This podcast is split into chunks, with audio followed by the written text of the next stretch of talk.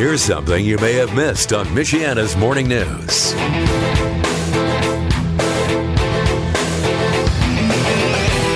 I'm Tommy Lee, and this is the Scam of the Week with the Better Business Bureau. Marjorie Stevens joining us. Hello, Marjorie.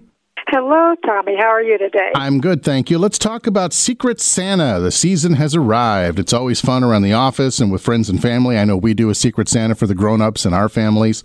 Um, and a gift exchange among friends is always good, but a gift exchange among online friends that you haven't met is uh, it's a Santa of a different suit, basically. Yes, Santa. I like that. That no. was a very good.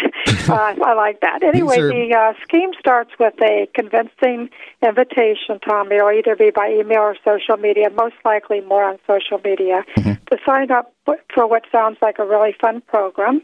Uh, it's again the Secret Santa. So all you have to do is provide your name, address, personal information of a few additional friends, and tack this information onto a list that's already started of people that you've met on the internet.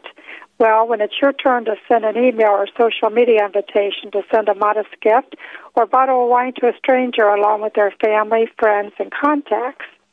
Now the cycle continues, and you're left with buying and shipping gifts for individuals you don't even know and hope that the favor is reciprocated and you receive something as well. But it's not going to do it.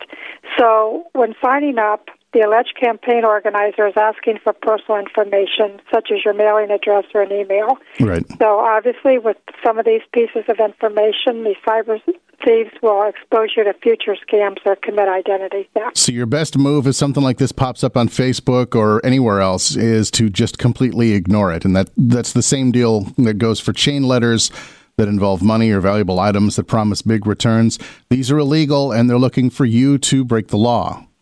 Well, that's perfect. And the other thing is, is you need to contact the U.S. Postal Inspection Services if you get something like that.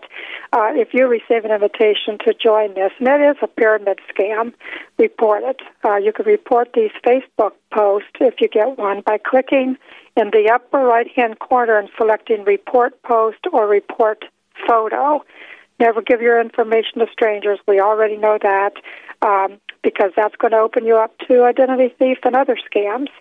And remember, that pyramid schemes will try to win your confidence by claiming they're legal and endorsed by the government. Right. When in fact, they are not endorsed by the government. It's an illegal activity. The scams will not make you rich. So, what BBB would like for the listeners out there to do is report scams to our BBB scam tracker. You go to bbb.org, but we got to get the word out and keep these nasty scammers at bay. And once again, remember to call the Better Business Bureau if you have any doubts about stuff like this. That's 800 552 4631. Happy holidays to you and everybody over there at the Bureau. Happy holidays, Tommy. Michiana's Morning News with Mark McGill. Weekdays from 5 to 9 on 95.3 Michiana's News Channel.